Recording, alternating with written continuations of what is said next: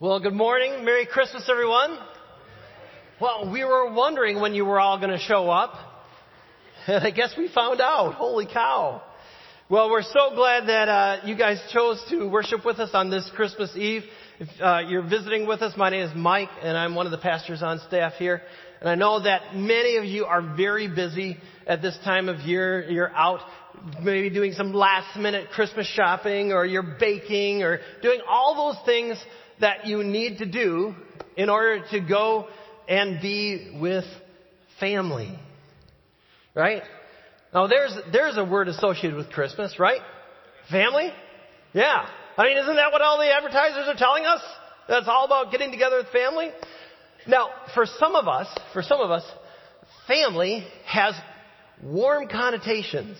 It conjures up, you know, great feelings, you know, associated with maybe a lifetime of wonderful experiences that we've had with, with our family growing up, and we're actually looking forward to being with family. For others of us, not so much. Not so much, you know, and uh, and and and Christmas time is actually that time that uh, that we kind of had to lean into those dynamics that we've been able to kind of conveniently ignore for the rest of the year, right? Like, like I like to tell people that, you know, Christmas time is actually the time to put the fun back in dysfunction. You know? and, uh, and I said, yeah, so my advice to people is, is, is, if you find yourself in that second camp, just kind of roll with it. Have fun with it. You know, you, maybe you might want to give each other, you know, uh, theme-based Christmas gifts based on one another's issues. You know? Um, and because of the Christmas season and the stress of the Christmas season, it's also a time for each one of us to kind of lean into our our own issues. And I I see this as a pastor. Uh, I I've actually just ran into an acquaintance of mine uh, not too long ago, you know, just this past week, and and I was like, hey, good to see you again. You know, how are so you and so and so doing? And she kind of gave me this, you know, this frustrated look, and like, uh, you know, like, you know, I, I wanted to call you. We wanted to call you. Can we sit, come and sit down with you? And I'm like, sure, sure, give me a call. I would love to sit down with the two of you and help you work through whatever it is you might be, be working out. Give me, give me a call. And so, you see, as a, as a pastor, I kind of have this kind of privileged position. I kind of get a, a a, kind of a front row seat of a lot of the pain and a lot of the drama and, and a, a lot of the, the, the, problems that, that families and people are, are going through. And that, that's, that's kind of when I get called into the picture. People don't call their pastor when things are going well. they call their pastor when they, when they need help. And uh, it's like me. Like I, like I don't call my doctor when everything's going well with me. Like, hey Dan, I know you're a busy guy, but I just want to let you know that all functions are go, you know?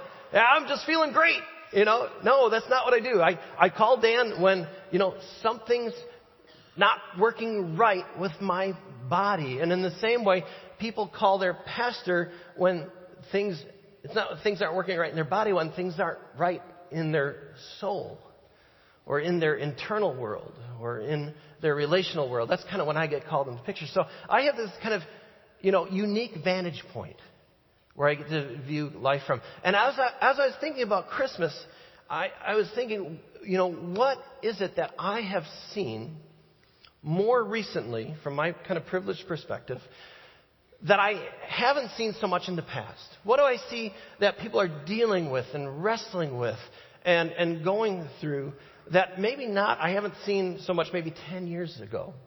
And, and there is something, there is something that people seem to be, be wrestling with uh, that they haven't before so much. And that something is anxiety. Have any of you sensed this or experienced this? That, that, that in general, people in our society seem to be wrestling with and dealing with a, a general level of anxiety that they haven't had to before. And, and I just, uh, a few weeks ago, I got together with a friend of mine who's a counselor, he's a professional counselor, to kind of bounce this idea off of him to see if my impressions uh, were, were accurate. And he said, yeah, actually, there is a, a general uptick and trend of, of reported anxiety in our society these days. In fact, on college campuses over the last five years, there's been a reported 50% increase in reported anxiety than there was five years ago. Now, some of that may have to do that with the second time they took the survey, it was during exam time, you know, and that kind of skewed the results. But, you know, no. But not only that, but not only that, but Time Magazine, Time Magazine, just last week, after I decided to talk about anxiety, came out with this article about how our whole world deals with anxiety.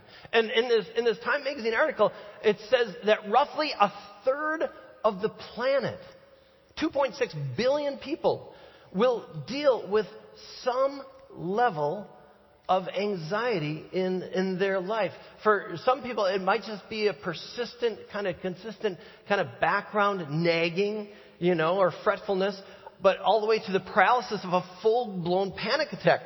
But all of it feels lousy, right? I mean, none of it feels good. And, and according to the article and, and my observations, many of us, many of us live with this kind of consistent, persistent darkness. Almost as if the shadow of a looming presence is constantly with us, and that the presence is our own anxiety. Which is interesting because when you, this idea of a shadowy, looming presence is something that the very first announcement of the birth of Jesus addresses. In the Gospel of Luke, chapter 1, there's this high priest, and his name is Zechariah. And uh, he says this about the, the coming Messiah. He says this uh, because of the tender mercy of our God, by which the rising sun will come to us from heaven, to shine on those living in darkness and in the shadow of death, to guide our feet into the path of peace. And, and that phrase, and in the shadow of darkness, in the original language, is, has a possible connotation of the shadow of a looming presence. Like something that is constantly with us. Uh, foreboding of sorts, almost like a general level of anxiety or anxiousness. Luke also talks about those living in darkness, shine on those living in darkness. I would think that if you would talk to someone and, and ask anyone who's dealing with a general level of anxiety, they might use that term to describe their experience. It's like, yes, I'm, I'm like living in a sense of darkness. I have a friend.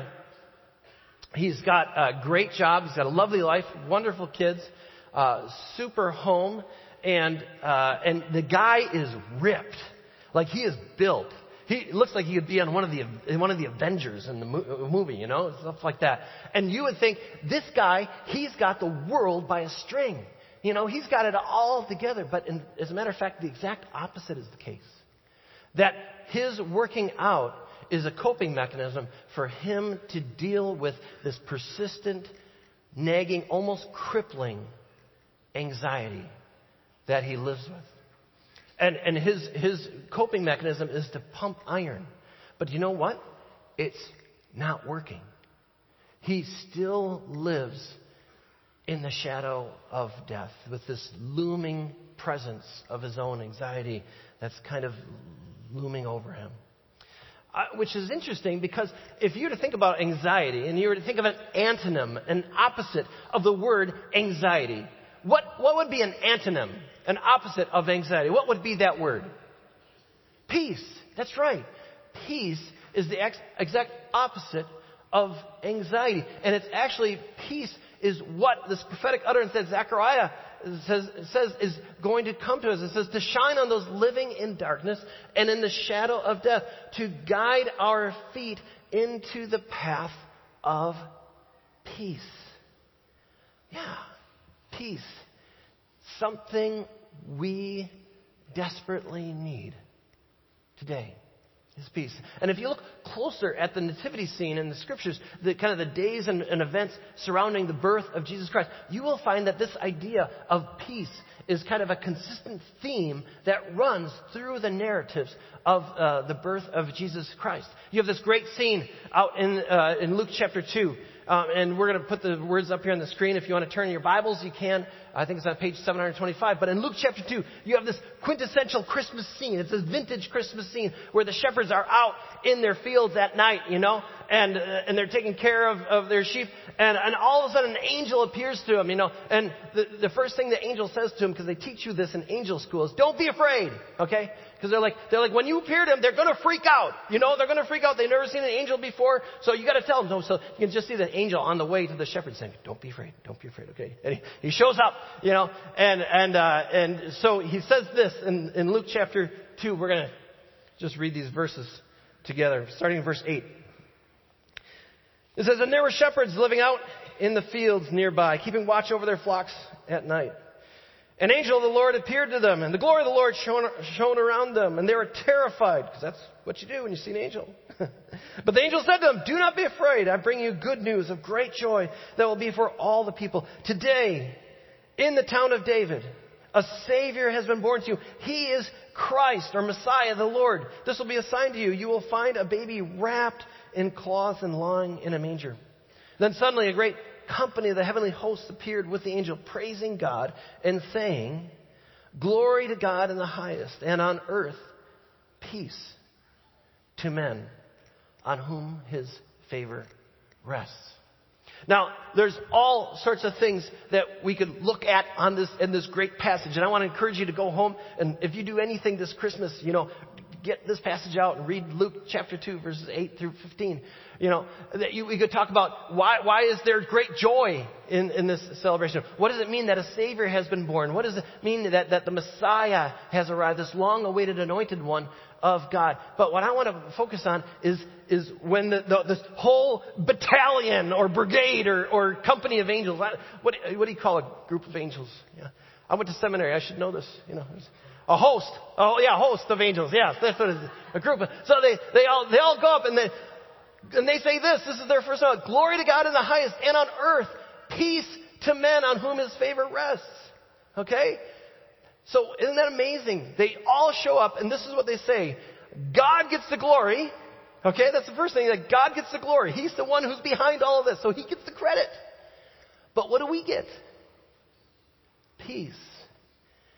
Peace to men on whom his favor rests.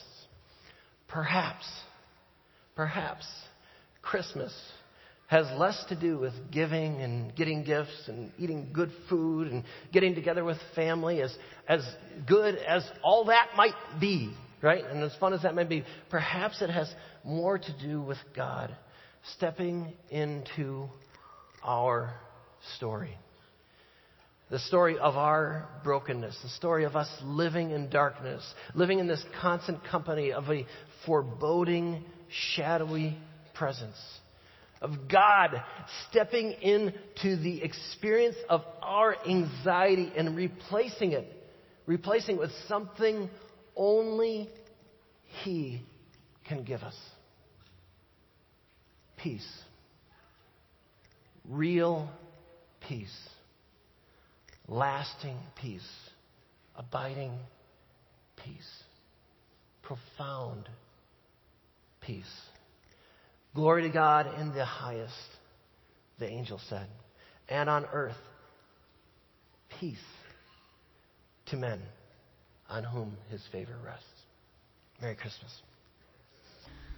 Good morning, everyone, and Merry Christmas again. We are so glad that you're choosing to spend part of your Christmas celebration with us.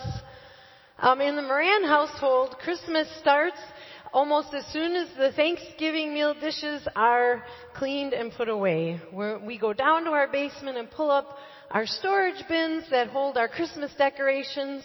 We put them up around our house and we pull our tree out of its storage bin and Mike and our youngest son Matthew put it together string the lights up and put the ornaments on, and we look ahead to Christmas and do not look back. Now raise your hand um, if you also have an artificial tree in your family. All right. And the real tree lovers, raise your hands, please. Okay, so for you real tree lovers, I would imagine that the thought of pulling your Christmas tree out of a storage bin each year might make you cringe just a little bit. And I get it if you feel like that. In the Moran household, we used real Christmas trees for many years. And then one year we just decided to buy an artificial tree, and that's the one we've used for 13 years, and we love it. And one of the benefits of having an artificial tree is, of course, we can leave it up as long as we want. Last year, we left it up until the end of February. And I think the kids and I would leave it up longer because it's so beautiful. Why take it down? But there's one Scrooge in the house who wants that tree down. We, of course, could not have left it up that long if we had had a real tree. Because a real tree is meant to be planted in the ground where it is alive and thriving, connected to water and nutrients, drawing up life from its source of life, right? Connected to the source.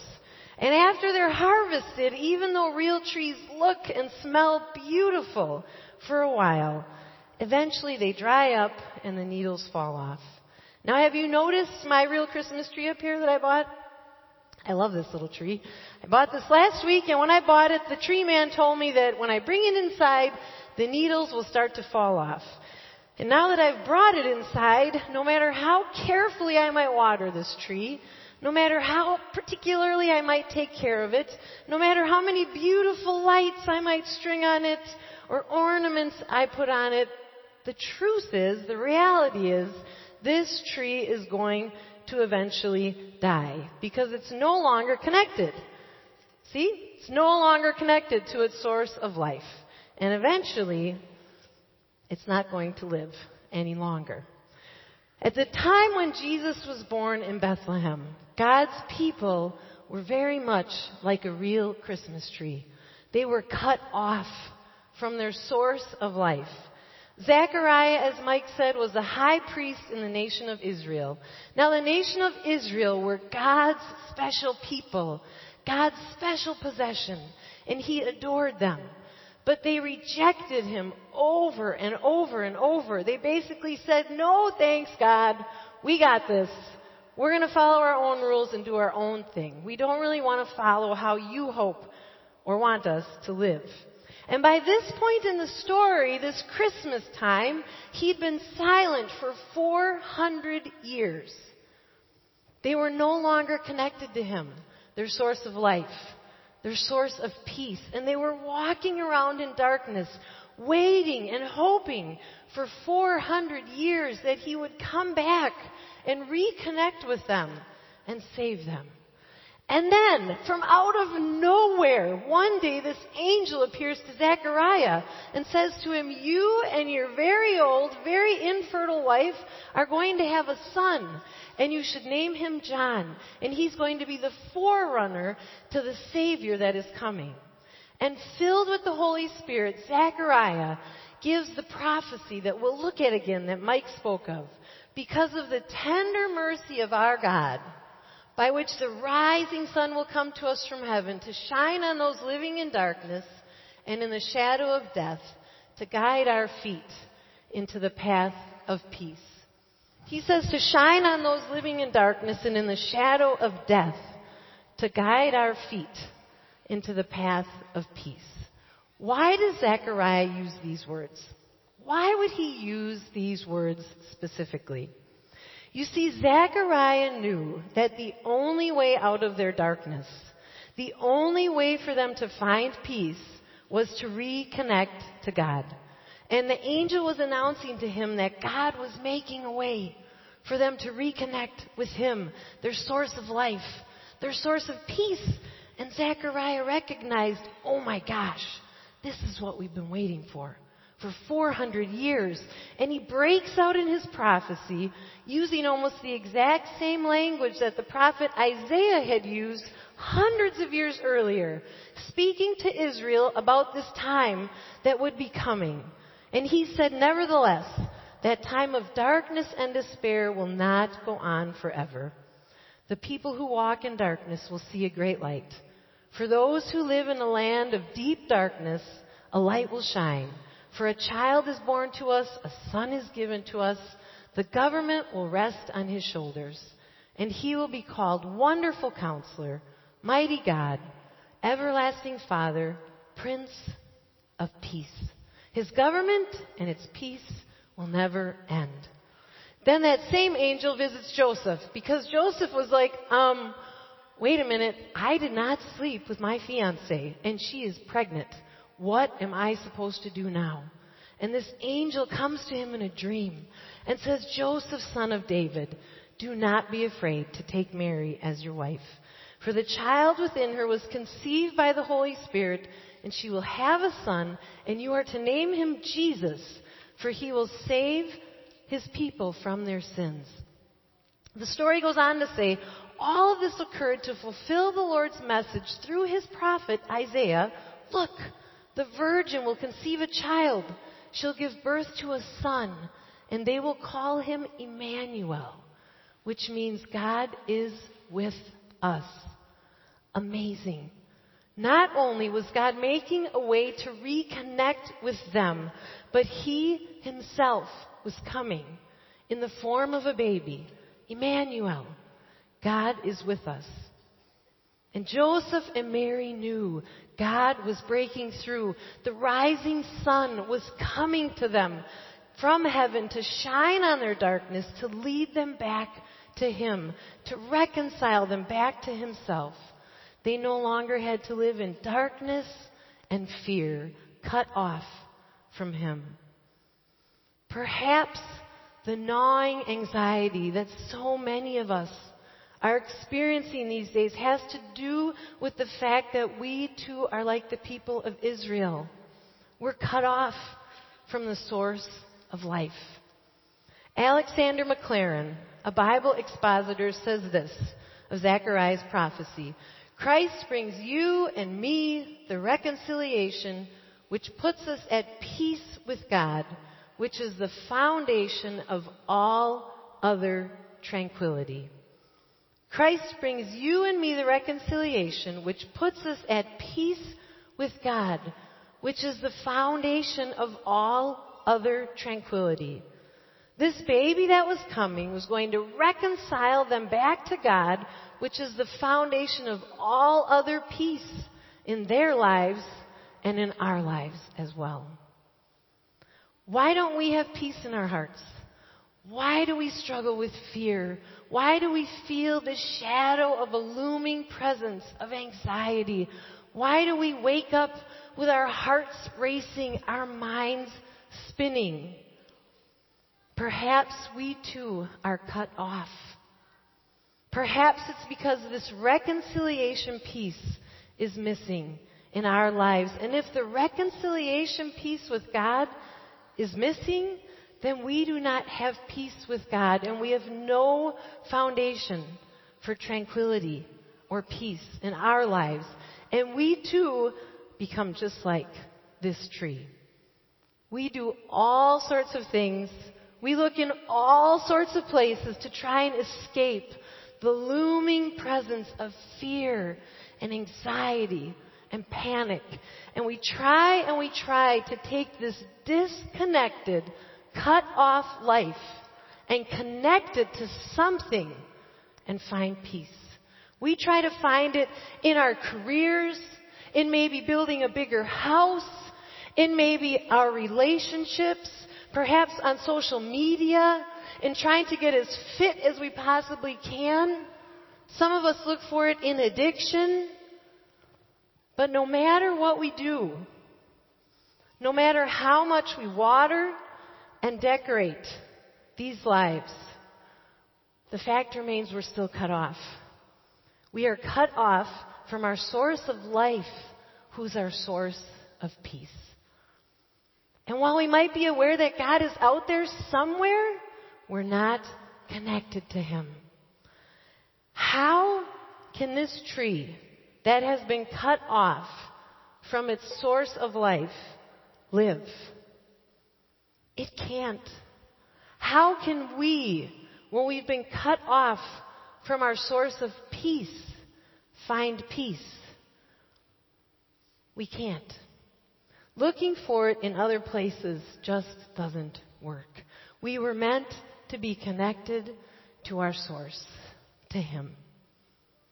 If you are here today and you are living in deep darkness, if you feel like you're living in the shadow of a looming presence of, of anxiety, if you are plagued by thoughts like, will they like me?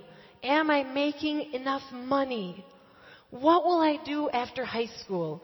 Will anyone ever really love me? I have great news for you today. Great news that was announced 2,000 years ago to a group of shepherds. Because of his tender mercy, God has made a way for you to be reconciled, to be connected to himself, the source of life, the source of peace, and his name is Jesus, Emmanuel. God is with us. You see, Christmas is not about a cute baby in a manger who grows up to be a random nice man. Christmas is about God, the Almighty, all powerful God, breaking into our story, coming to be Emmanuel. God is with us, doing what we cannot do on our own, coming to be Jesus, to save us from our sins. He's the rising sun coming to us from heaven to lead us back to Him and to the path of peace. Would you please pray with me? Father, I thank you. I am so grateful that no matter how much we turn away from you, no matter how much we reject you, no matter how much we say, I got this, I don't need you, you never stop pursuing us. You never stop offering a way to reconnect with us. You never stop trying to draw us, drawing us to yourself to connect us to you, our source of life and our source of peace. I pray for each one of us, Father, as we head into these Christmas celebrations that we will remember that today.